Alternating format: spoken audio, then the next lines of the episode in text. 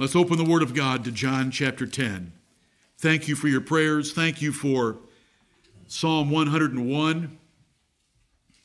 I hope that you're all committed to early cut off the evildoers from the house of our God. Amen. David Jones, your enthusiasm this morning is precious. Amen. And I love it and I love you for it. Amen. Would to God everyone came into the house of the Lord the same way. And for any that are thinking you're just putting on a show, the Lord has a warm place for them after this life is over. And I'll help them get there. John chapter 10. The first 18 verses we have dealt with, and so we want to start at verse 19, and I want to read through verse 26 and see if we can cover these eight verses before our break. When you look at John chapter 10, the three parts that we want to take up today are verses 19 through 24, which we can describe as a division among the Jews. Verse 25, which is Jesus' appeal to his works for the Jews to believe him. And then verses 26 through 30, which is Jesus' appeal to election as to why they didn't believe him. Right. And that's what we want to cover today. But right now, verses 19 through 26. There was a division, therefore, again, among the Jews for these sayings. And many of them said, He hath a devil, and is mad. Why hear ye him? Others said, These are not the words of him that hath a devil. Can a devil open the eyes of the blind? And it was at Jerusalem, the feast of the dedication, and it was winter. And Jesus walked in the temple in Solomon's porch.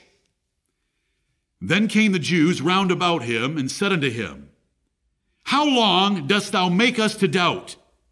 If thou be the Christ, tell us plainly. Jesus answered them, I told you, and ye believe not. The works that I do in my Father's name, they bear witness of me. But ye believe not, because ye are not of my sheep, as I said unto you. Right. But ye believe not, because ye are not of my sheep, as I said unto you. Amen. May the Lord bless the reading of his word, and especially this 26th verse. Amen. This 26th verse and the four verses that follow it are five of the most powerful, potent, persuasive verses in the Bible for the doctrine of election and for all five points of Calvinism and for all five phases of salvation. They're all right here in this verse and the verses that follow. And may the Lord bless us to see that. Verse 19 There was a division, therefore, again among the Jews for these sayings. If you'll flip back to chapter 7 and verse 43, it tells us so there was a division among the people because of him. 743. Then if you look at 916, it says, Therefore said some of the Pharisees, This man is not of God, because he keepeth not the Sabbath day. Others said, How can a man that is a sinner do such miracles? And there was a division among them. And so we come to 1019. There was a division, therefore, again among them, among the Jews, for these sayings. After a difficult parable, like the one he had just given, that ended with doctrinal declarations, there was a Jewish division. I hope that you'll recognize why in verse 24, if thou be the Christ, tell us plainly, they're fussing about the fact that he had just told them a parable. But that parable followed upon him explaining to the man born blind and the Pharisees standing around him in the last six verses of chapter 9 that he was indeed the Son of God. Amen. He had just told them plainly that he was the Son of God. But here we have a division among the Jews, common. For those not understanding his parable, it was confusing. For the rest that understood his parable, it was condemning, because they were the thieves and the robbers and the hirelings. Be thinking with me. You know, sometimes the Pharisees did understand when Jesus was pulling their chain. Like in Matthew chapter 21, when he said the kingdom of God's going to be taken from you and given to a nation bringing forth the fruits thereof, they knew he was talking about them. And so there were some here, they would have been condemned if they understood it. If they didn't understand it, they would have been confused and irritated by their confusion. Remember, Jesus came not to bring peace, but a sword. Are you able to receive that? He will always cause divisions. That's his main business because he said so.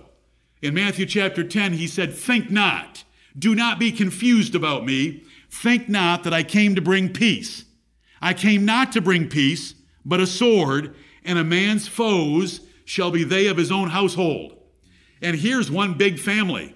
Can they all trace their genealogy back to Abraham, Isaac, and Jacob? Was Jacob the father of the 12 tribes of Israel? This is one big family, it's the church, and yet there's a huge division in it, and it's a repeat division because of Jesus and his preaching. How could you be offended at the first 18 verses of this chapter? But they were. They were offended no matter what he did. When they demanded of him a sign, he said, An evil and adulterous generation seeketh a sign. Why can't you remember the 15,971 miracles that I've performed? From raising the dead to calming storms to feeding multitudes with a small lad's lunch and so forth. He said, I'll give you a sign. Kill me, bury me. I'll only be in the ground three days and three nights. Amen. Did he give them the sign? Did he fulfill the sign? Yes. Did they pay a large sum of money to the Roman soldiers to deny the sign. Right. See, it doesn't matter. It doesn't matter what you tell some people. They're so stubborn, they're so rebellious, they're so sinful, they're so much the slave of the devil and of their own imagination and the lust of their own flesh, heart, and mind that you can't convince them no matter what you do. It didn't matter what Jesus said. It didn't matter what Jesus did. It didn't matter that John the Baptist came before Jesus. It didn't matter that the man born blind came after Jesus. It didn't matter. And so we're going to encounter that today. And there's a division. And there'll, there'll be a division in our families. There'll be a division in our church. The Lord will keep refining us, and I love His refining. Amen. Oh, Lord, just keep refining us. Keep taking away those that don't love you and send us those that do love you. Amen. That's what we just want to see continually happening. Therefore, the quality of our church can continue, can continue to improve. We want the quality, not the quantity. We'll take the quantity if the Lord sends it to us. The plainer and harder we preach Jesus Christ and His righteousness and His righteous standard for our lives, carnal belly worshippers are going to leave us. Right. There'll be another division. There's always going to be a division. There was a division when Paul would preach. The whole book of Acts describes him going into cities and preaching. There would be a group that believed on him and would follow him. The other group would make fun of him and plan a riot to get rid of him. Over and over again in the book of Acts, we can read about it. Jesus secured righteousness for his elect, but he has a high standard of it for them as well. In Romans chapter 5, Matthew chapter 5, he said, If your righteousness does not exceed the righteousness of the scribes and Pharisees, ye shall in no wise enter into the kingdom of heaven. That is the standard of Jesus Christ. He said, Not everyone that saith unto me, Lord, Lord, shall enter into the kingdom of heaven, but he that doeth the will of my Father which is in heaven. It is not Jesus doing the will of the Father for us in Matthew chapter 7 or Matthew chapter 5 or just about any place you read. It is us doing the will of the Father that shows us to have the changed heart and thus one of God's children. There has to be a changed life. Therefore, if any man be in Christ, he is a new creature. Old things are passed away. Behold, all things are become new. That is a saved person. And so the more we preach it, the more we'll get rid of carnal, belly worshiping Christians. And so we're going to preach it. We're going to preach it loud and long. We will press all gospel claims as we should, giving them reason to leave because that's what we want them to do. Right. And we'll help them out the door. Titus chapter 1, we're supposed to rebuke them and rebuke them sharply and not be intimidated or afraid of anyone. Titus chapter 2 starts out with old men, then old women, then young women, then young men, then ministers, then servants. And then Paul told Timothy in the last verse of that chapter, These things speak and teach and rebuke with all authority. Let no man despise thee. Right. I don't know about Titus. Timothy was a timid man. And he was a young man, so Paul had to encourage him. I don't need any encouragement on this front. The Lord gives me plenty in his Bible. We're just going to preach the truth and we're going to press it. There are people that don't want to do things God's way. They don't want to be the wives that God told them to be. They think they have a better idea than God's plan. God's plan is perfect for being a wife. God's plan is perfect for being an employee. God's plan is perfect for being a citizen of these United States of America. God's plan for how you manage your money. God's plan for how you should rule your mouth. God's plan for all of it is absolutely perfect, and it's the whole counsel of God, and we're going to preach it just the way the Bible tells us to preach it. And we're going to expect it. And we're going to help those that don't want to do it right out the door where they belong because they don't care about the things of God. The person that cares about the things of God, the faithful of the land that Bryant presented to us, have changed lives because they submit. They submit to become slaves of God. I only want to do it God's way. I don't care how my parents did it. I don't care how I have done it. I don't care how every other church does it. I'm going to do it God's way. That's what we want to be. So we're going to press it, and there'll be divisions because of it. Faithful preachers war against their hearers. Faithful preachers don't entertain their hearers. Faithful preachers don't comfort their hearers, except once in a while. Faithful preachers war against their hearers. It's 2 Corinthians chapter 10. It was used in the back room in our prayer meeting already this morning. We don't care if we offend scorners any more than Jesus Christ cared. The disciples came to Jesus Christ and said to him, Lord, don't you know the Pharisees were offended when you talked about the toilet and what comes out from behind them? Don't you know that that irritated and offended them? He said, Every plant that my heavenly Father hath not planted shall be rooted up. Right. They're blind leaders of the blind, leave them alone. Let them all fall into the ditch. Right. I love his gospel. I love his gospel. I love just the way he preaches. I want to be just like Jesus of the Bible. You know, people have an idea about the preaching of Jesus that he's like those uh, movies that come out of Hollywood where he's that effeminate, passive, weak, long haired John Lennon look-alike that sits cross legged on the ground like a Hindu guru. They think that's Jesus. The Jesus of the Bible was entirely different. Right. He could sit down and take himself a chunk of wood and make himself a handle and tie nine leather straps to it and make himself a scourge. This is what the Bible says. Right. He didn't go to the hardware to buy it. It says he made it. And then he drove out those money changers out of his temple. He turned their tables upside down. Do you know what kind of a clatter and noise there was when money and, and sheep and oxen and doves and everything's flying everywhere? Oh, yes. That's the Lord Jesus Christ. And when you meet him, he's going to be the same way. And, and right now, he's the same way with us about the sins in our lives. And so there's a division if we preach him the way the Bible presents him. In John chapter 6, they said, This is a hard saying. Who can hear it? So he made the saying a little harder until they all left and went away. John chapter 6. That is our Lord Jesus Christ. I love him. We love him. You love him with me, for the most part of you. What will you do with Jesus Christ, my hearers, this morning? He is the Son of God and the high King of heaven. Worship him Right. with me.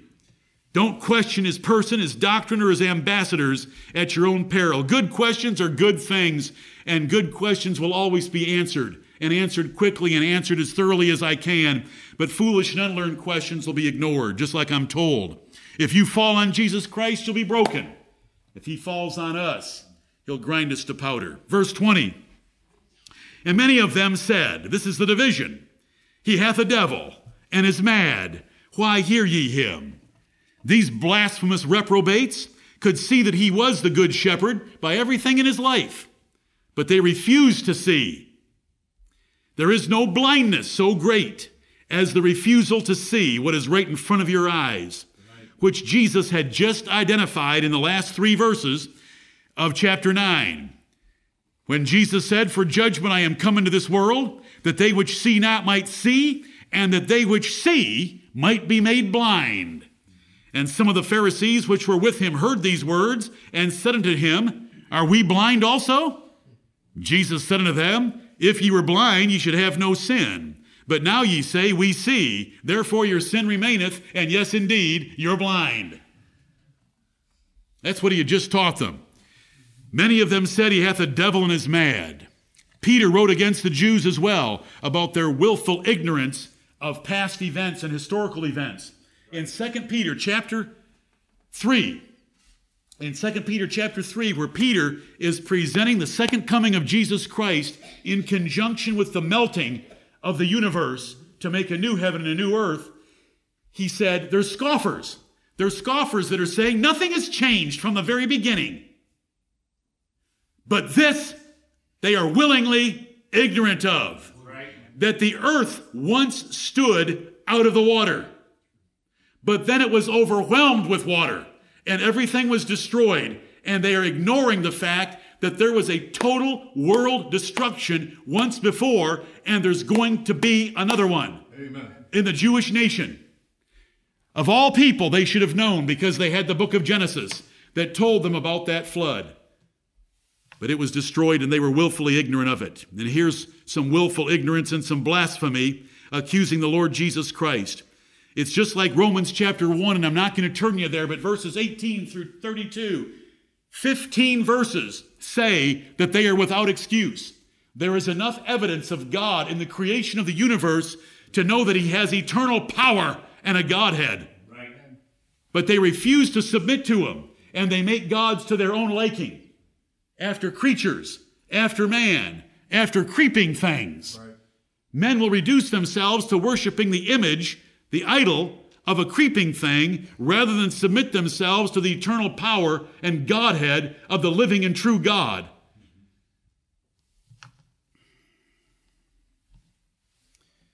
They're willfully ignorant, and it says so.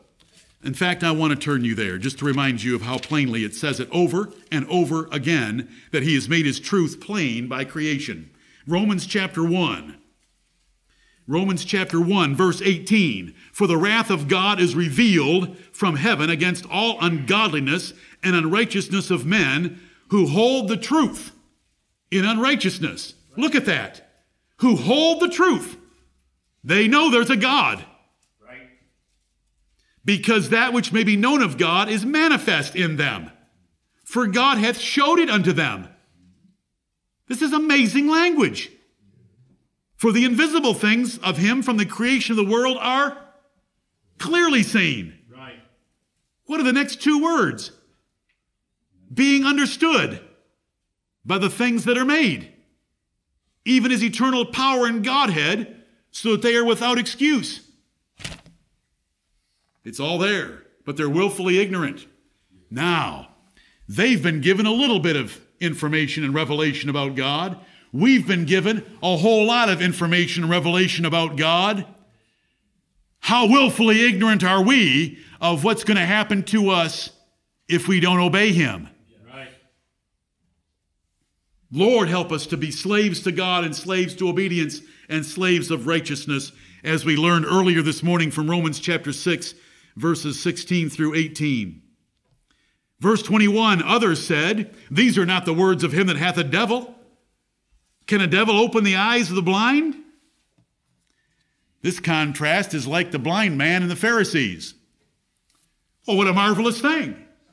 We've just had a man open my eyes. It hasn't happened since the foundation of the world, and you don't know whether he's of God or not.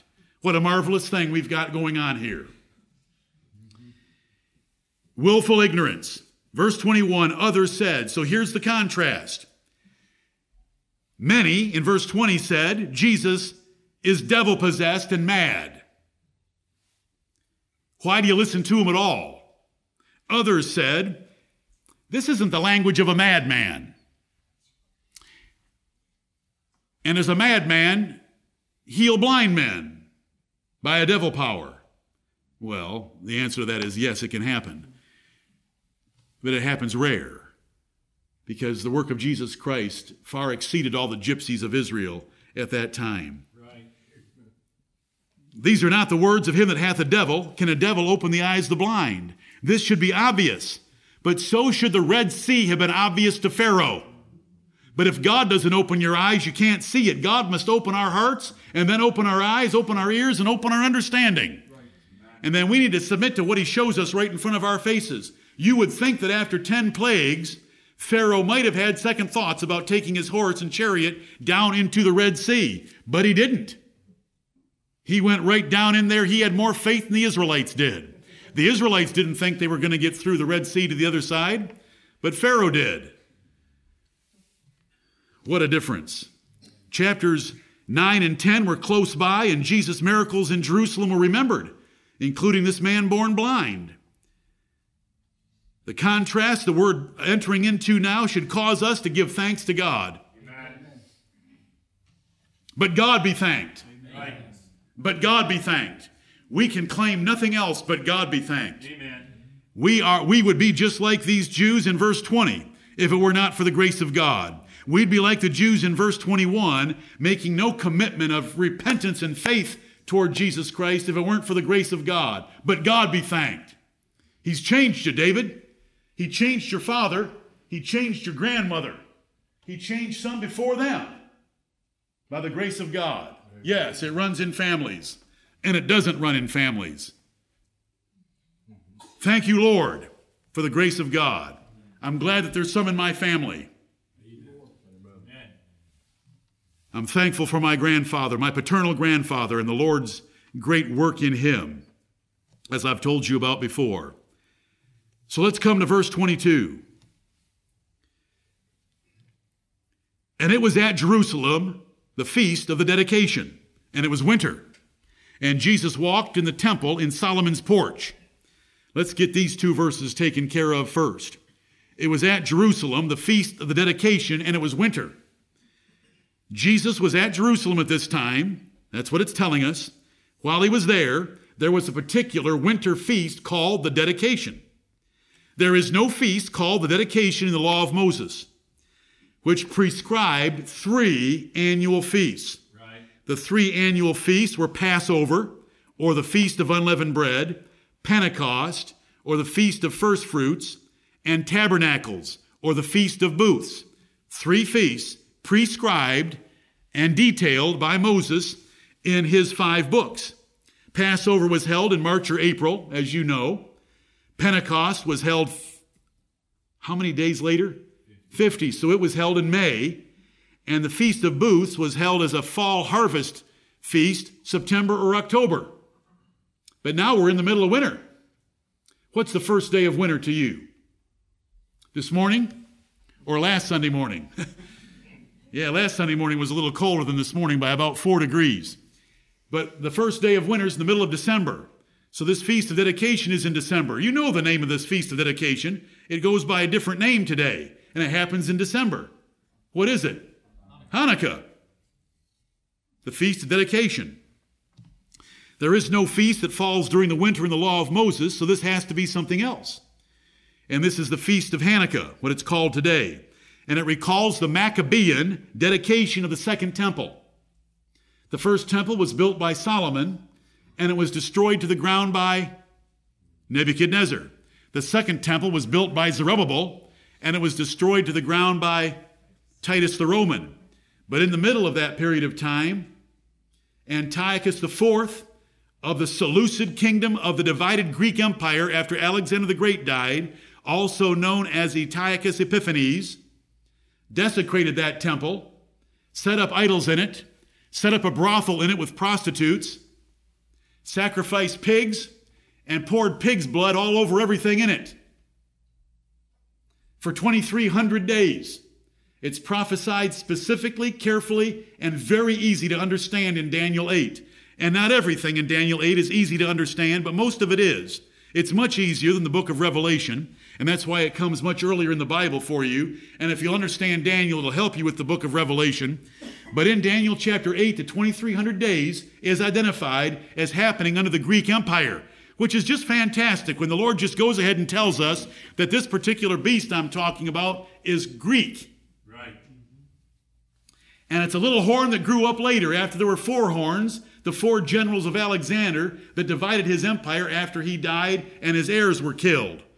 And so the Bible tells us about these things, and I've preached them to you before, and I'm not going to review all that today. It's not really worth it given what we have in front of us. oh, what do I want to get to? I'll tell you, I'll just go ahead and tell you what I want to get to. And if you read last night's preparatory email, you know what I want to get to. I want to get to verse 26. Right. But ye believe not, because ye are not of my sheep, Amen. as I said unto you. That is bold preaching. When a minister like Jesus Christ tells his audience, you are reprobates, you are goats. You are not of mine. That's how he preached. Right. But ye believe not, because ye are not of my sheep. That is reprobation. It is the opposite of election. The sheep we have explained to us in verses. Ah, here I go. We'll just leave off these middle verses in between. Uh, Jesus explains the sheep were the sheep by the result of election. So if you're not sheep, it's the result of reprobation. Reprobation is the opposite of election. Election is God's choice to save some. Reprobation is God's choice not to save the rest and to leave them in their own sins and to the just condemnation for their sins. He doesn't owe salvation to anyone. If he'd have reprobated all of us, it would be perfectly fair, just, and holy because we rejected him. Right. But he saved some. Amen. People want to say God's not fair if he saves some and not all. I say God's not fair if he saved any and didn't condemn all. Right. He's merciful and gracious. I just can't believe how God could hate Esau. Well, I just can't believe how God could love Jacob. Right. Have you read the life of Jacob? He wasn't exactly your favorite son. What did he do to his father Isaac when his father's Isaac's eyes were dim and he was old? What did he do to poor Leah and Rachel.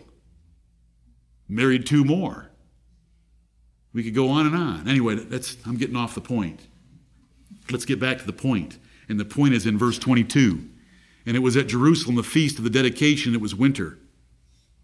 You can read about it in documents that are on our website, like Daniel chapter 8, Daniel chapter 11, and Maccabees. If you type in Maccabees, you'll get a slide presentation about Judas Maccabees, the hammer of God, and what he did to deliver the temple out of the hands of Antiochus IV of the Seleucid Empire after six and a half years, or however long it takes to get to 2,300 days. And it set up a feast that's been held ever since then.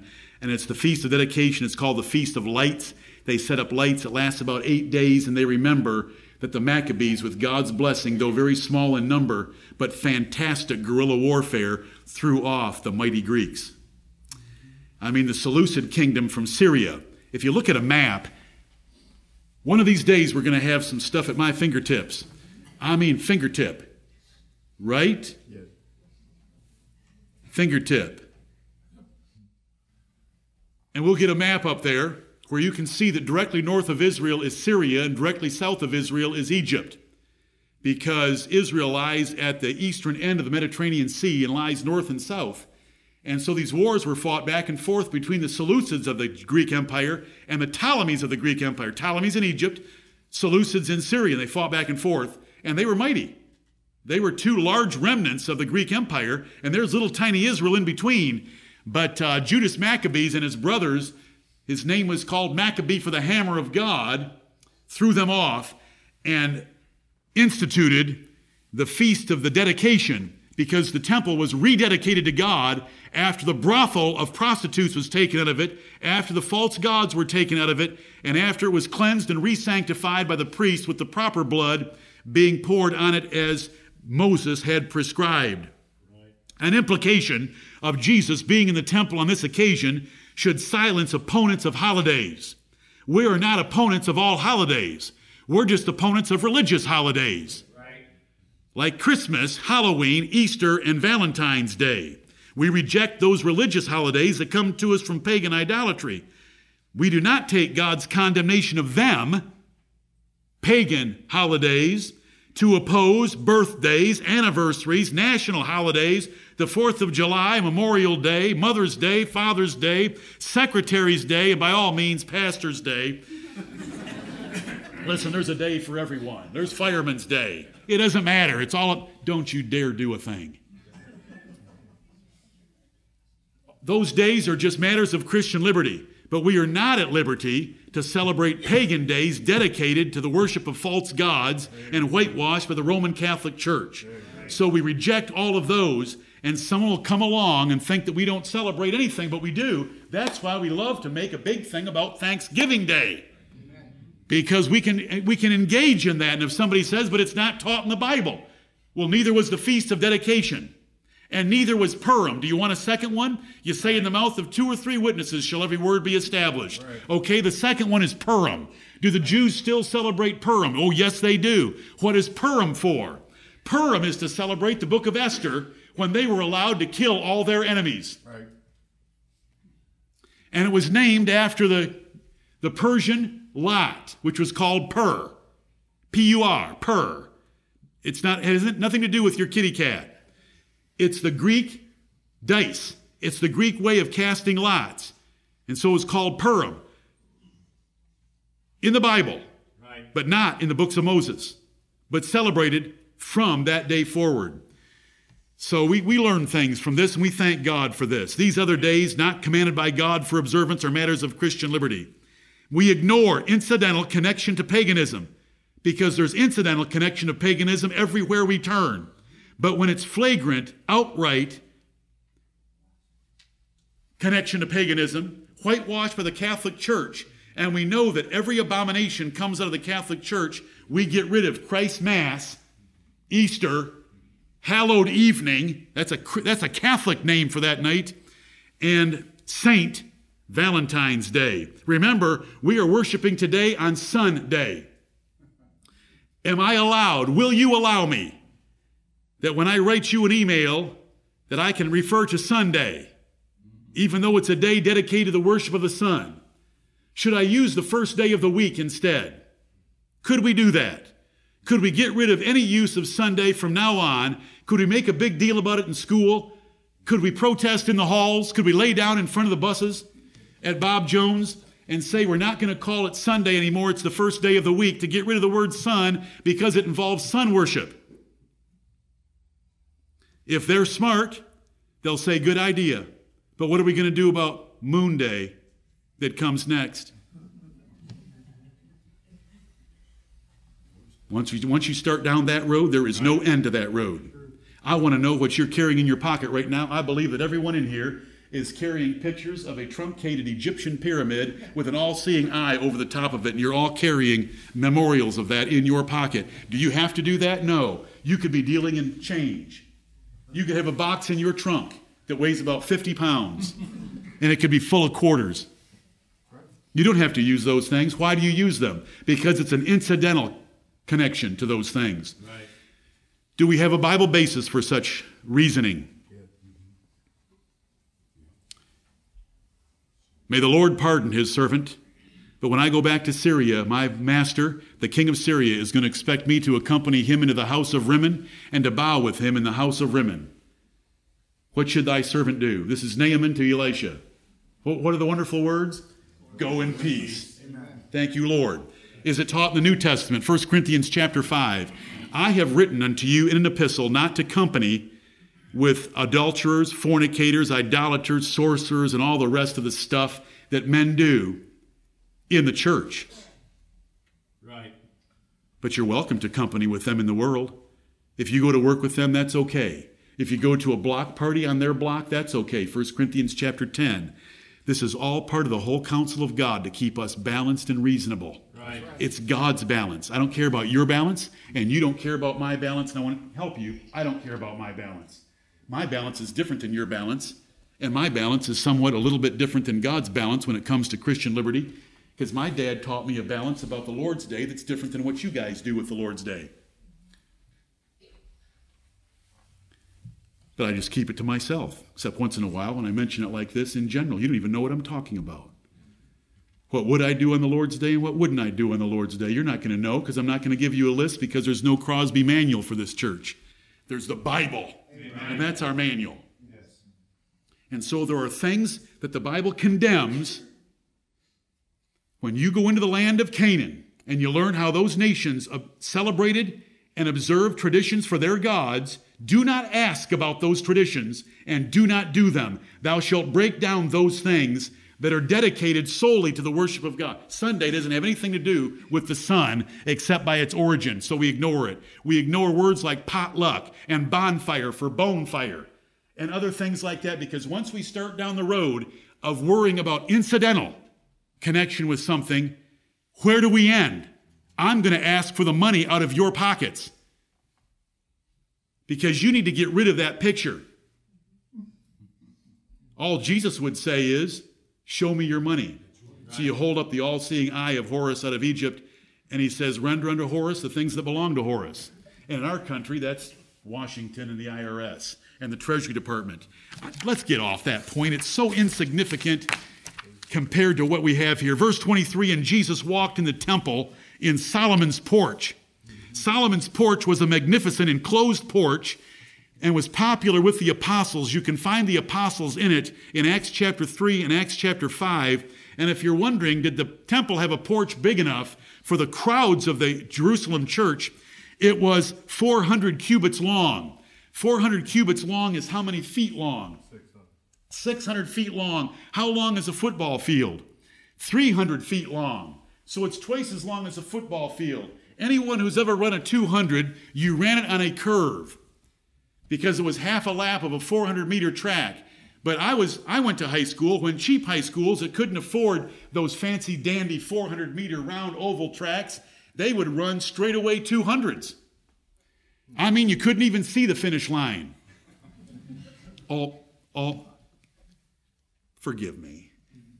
Uh, as long, there's only 100 meters on the side of a 400 meter track. And that's pretty long. When you come around that corner and you're tired, and you know you got to sprint to the finish line, there's somebody beside you stronger and faster than you are, it's a long ways. But a straightaway 200. Now, all that is to say, this porch was 600 feet long.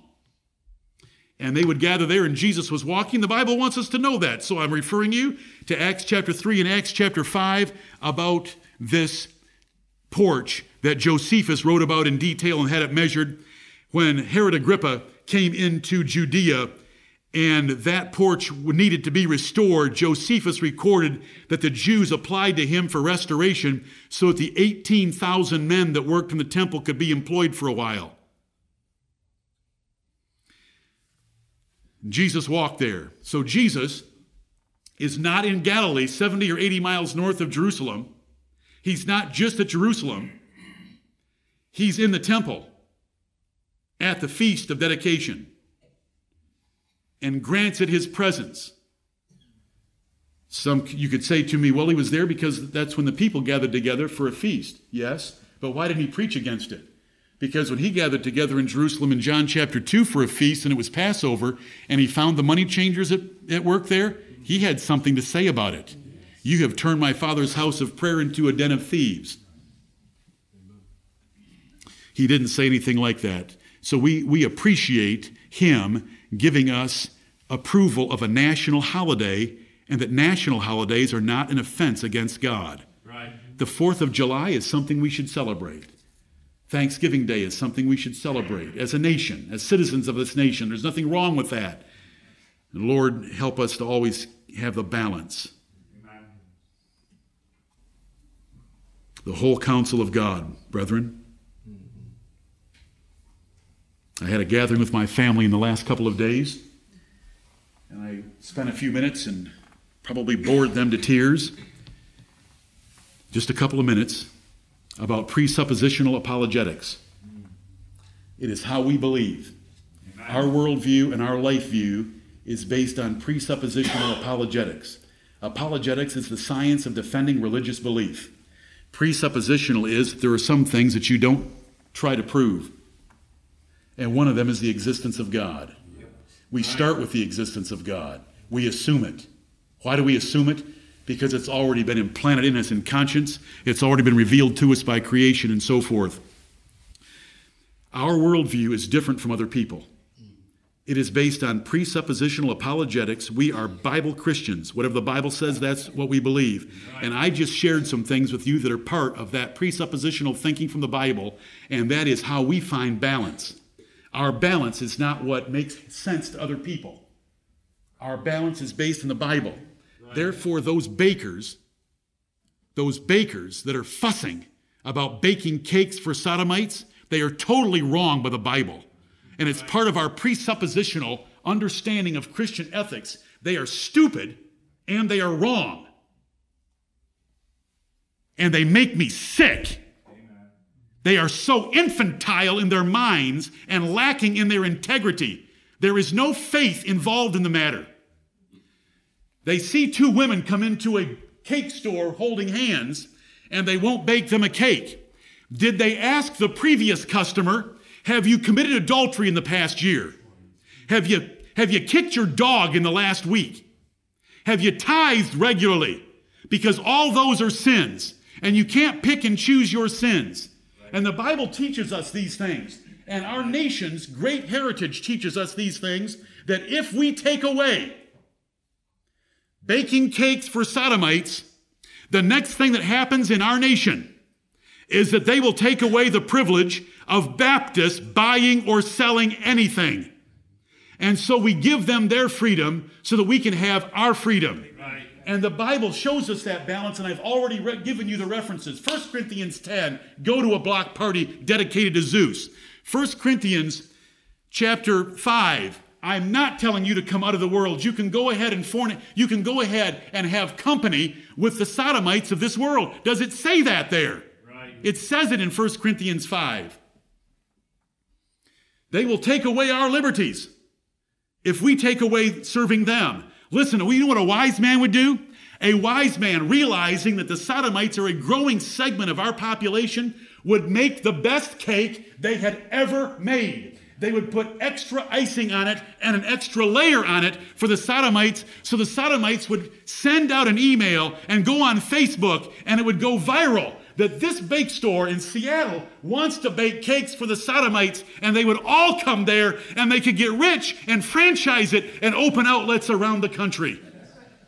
And then you could be a Christian bakery that is based on suppositional apologetics from the Bible.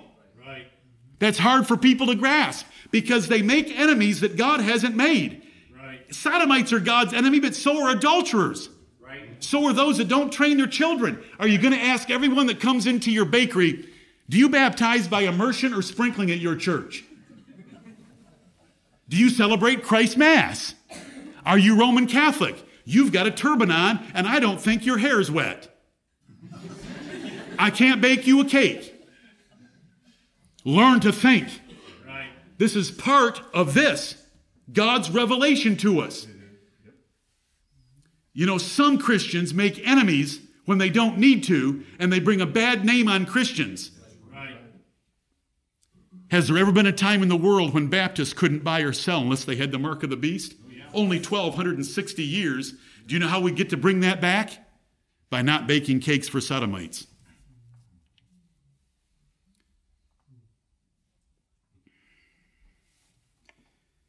How did I get off on that with Solomon's porch? and Jesus walking in the temple. Because we were dealing with national holidays, and I wanted to share with you how we make our decisions right. from the Bible. Verse 24 Then came the Jews round about him in Solomon's porch and said unto him, How long dost thou make us to doubt? Can you believe that question? If thou be the Christ, tell us plainly. They're fussing about the parable here, but he had just told them he was the Christ back in John chapter 9 because there were Pharisees standing around the man born blind. Look at verse 35. John 9, 35, right in front of this event. Are these two, are, are these two chapters tied closely together? Are, if they're not tied together by just minutes, they're tied together in the memory of the Jews because of this. Look at verse 21. Can a devil open the eyes of the blind? Notice what miracle is on the minds of the people standing around Jesus demanding this of him. Now, if they knew about this, they know about what I'm going to show you right now. Verse 35 Jesus heard that they had cast the blind man out of the temple, and when he had found him, he said unto him, Dost thou believe on the Son of God? He answered and said, Who is he, Lord, that I might believe on him? And Jesus said unto him, Thou hast both seen him, and it is he that talketh with thee. And he said, Lord, I believe. And he worshiped him. Is that plain? Can you get any plainer than that? The one talking to you right now, blind man, that is no longer blind, and the one standing right in front of you, he's the Son of God. I believe, and he worshiped him. Now, can you get plainer than that? I, don't know how you can get plainer than that. But see, it wouldn't matter anyway. I've already told you that, haven't I? When they begged of him a sign in Matthew chapter 12, he gave them the sign of Jonah. I will be three days and three nights in the belly of the earth.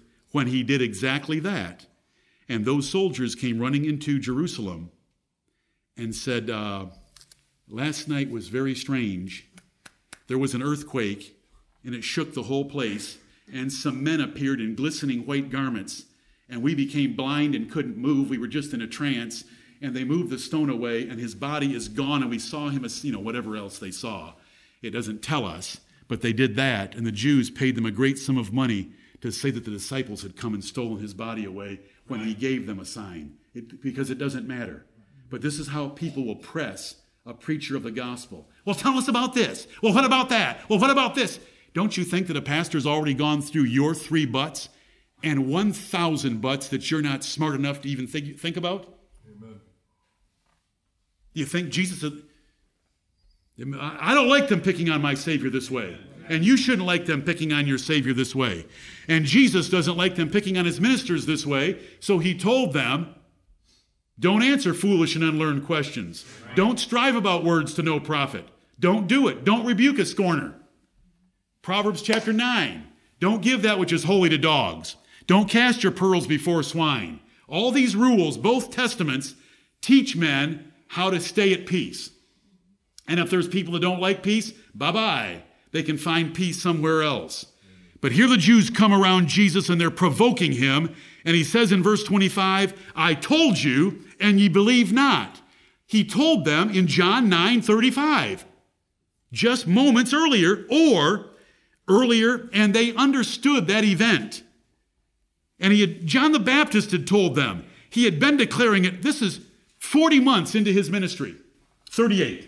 38 months in his ministry, it's winter. It's right in front of his crucifixion. He was crucified in March or April, Passover. Three months away from 42 months, three and a half year ministry. He's declared he was the Son of God over and over. John the Baptist declared it, and he had done many works. Jesus answered, I told you, and you believe not. You want me to tell you, I did tell you, but it didn't help. You don't believe me. John the Baptist told you. He doesn't say that here, he said it in John chapter 5. Remember, he said, I'm not bearing witness of myself. I have three witnesses. I have John the Baptist, I have my miracles, and I have your scriptures. Search the scriptures, for in them ye think ye have eternal life, and they are they which testify of me. In fact, they would have found a dated prophecy that led them right to him. They had better and more accurate historical records then than we have now because they were closer to the action and it was their nation involved in the decree to rebuild the city and temple of, of Jerusalem.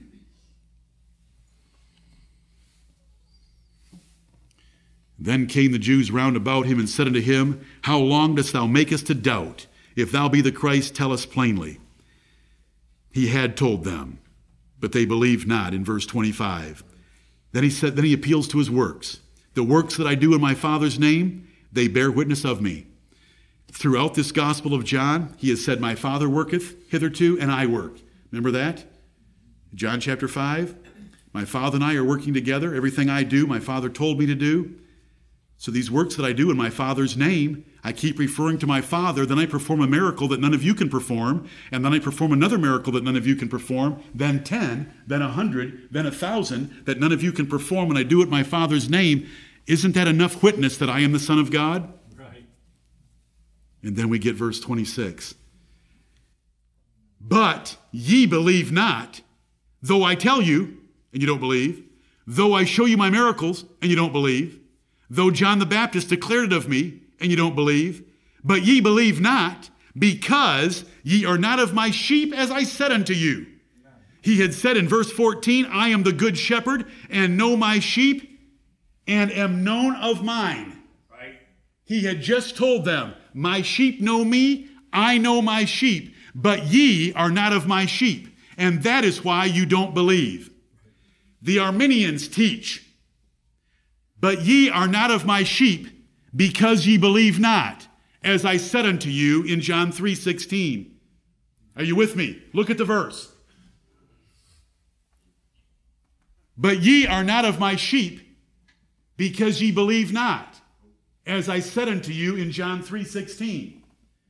Arminians have taught us in our lives that to be a sheep of Jesus, all you had to do was invite Jesus into your heart to become a sheep. Jesus said, "You don't believe on me because you're not of my sheep.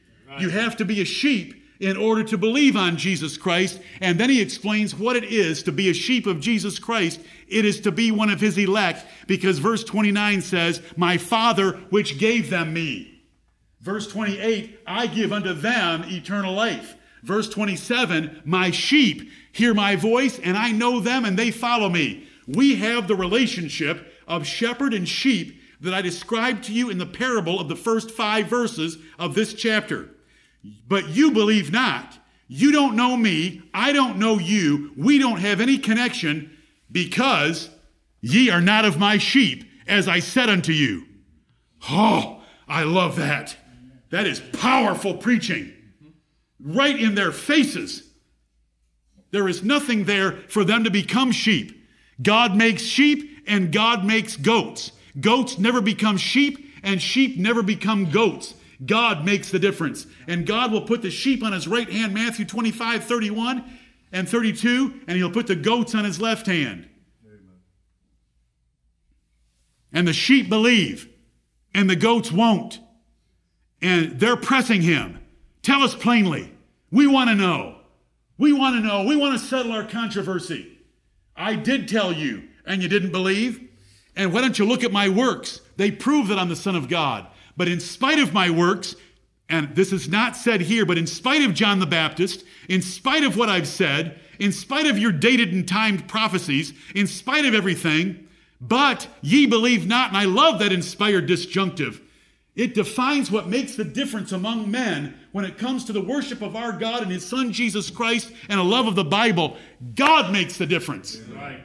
But ye believe not because ye are not of my sheep. It is not, you are not my sheep because you don't believe. You don't believe because you're not of my sheep. I was 19 years old. I was reading the Reformed doctrine of predestination, the sovereignty of God, God's will, man's will, and free will, the death of death and the death of Christ. And one of those writers opened up John 10 26 to me down in my basement hideaway. Foolish son. Given some books to read by a closet Calvinist. Motorcycle Johnny came running up the stairs and into his father's office. Dad, Dad, look at John 10 26. We've taught that you have to believe in order to become one of Jesus' sheep. But Jesus said, You don't believe because you're not of my sheep. You have to be a sheep in order to believe. We've had it backwards, Dad. But God be thanked. Amen. Don't think I was trying to thank baby sprinkling heretics from the past, like John Owen and Jonathan Edwards though I appreciate God using them, and Balaam appreciated God using an ass. I, but God be thanked. But God be thanked. 19, uh, 41, some math like that, 41 years ago. But ye believe not. It doesn't matter if I tell you, you don't believe. It doesn't matter the works that I do in my Father's name, they bear witness of me, but ye believe not, because you're not of my sheep, as I said unto you. And the best, closest example of him saying it to them, that they weren't of his sheep, is verse 14. I am the good shepherd, and know my sheep, and am known of mine and you guys don't know me and you want to fight about me and you want to push me and provoke me to tell you plainly, but I have told you in 935 and I've shown you by my works, but ye, but, but ye believe not. The reason you won't believe, can't believe is because you're not of my sheep as I have already said to you. My sheep and I have a relationship that is tight and close. I know them, they know me, they know my voice, they follow me. I open, I take them out, I find them pasture, they go in, they go out, and I come that they might have life and that they might have it more abundantly. And all you false shepherds that are thieves, robbers, and hirelings, you don't know anything. You don't know the shepherd, and you don't know or care about your sheep. There's an entirely different relationship going on here, and you're not part of it because you're not of my sheep. And there the Lord Jesus Christ sets that straight. And we'll come back and we'll look at verse 26 a whole lot better. I hope that you can look at verse 26 and understand that it has the five points of Calvinism in it in the following three verses or four. Verse 4 would be verse 30, which is the personal identity of the nature and purpose and plan and redemptive efforts of the Father and the Lord Jesus Christ. But in verses 26 through 29, you have total depravity, but ye believe not. You have unconditional election because the Father gave them to Christ in verse 20 9, you have limited atonement because Jesus only gives the sheep eternal life in verse 28. You have irresistible grace because my sheep hear my voice, and that is conversion. And you have final preservation. No man can pluck them out of my hand, no man can pluck them out of my Father's hand. All five points of doctrine right here in four verses, powerfully presented right to the faces of reprobates. No offer to them, if you'll just do this, then you can become a sheep. You can lose those goat horns and become a sheep. Nothing like that.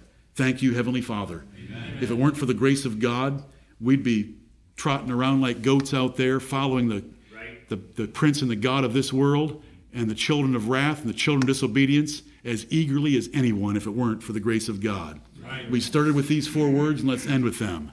But God be thanked. Amen. But God be thanked.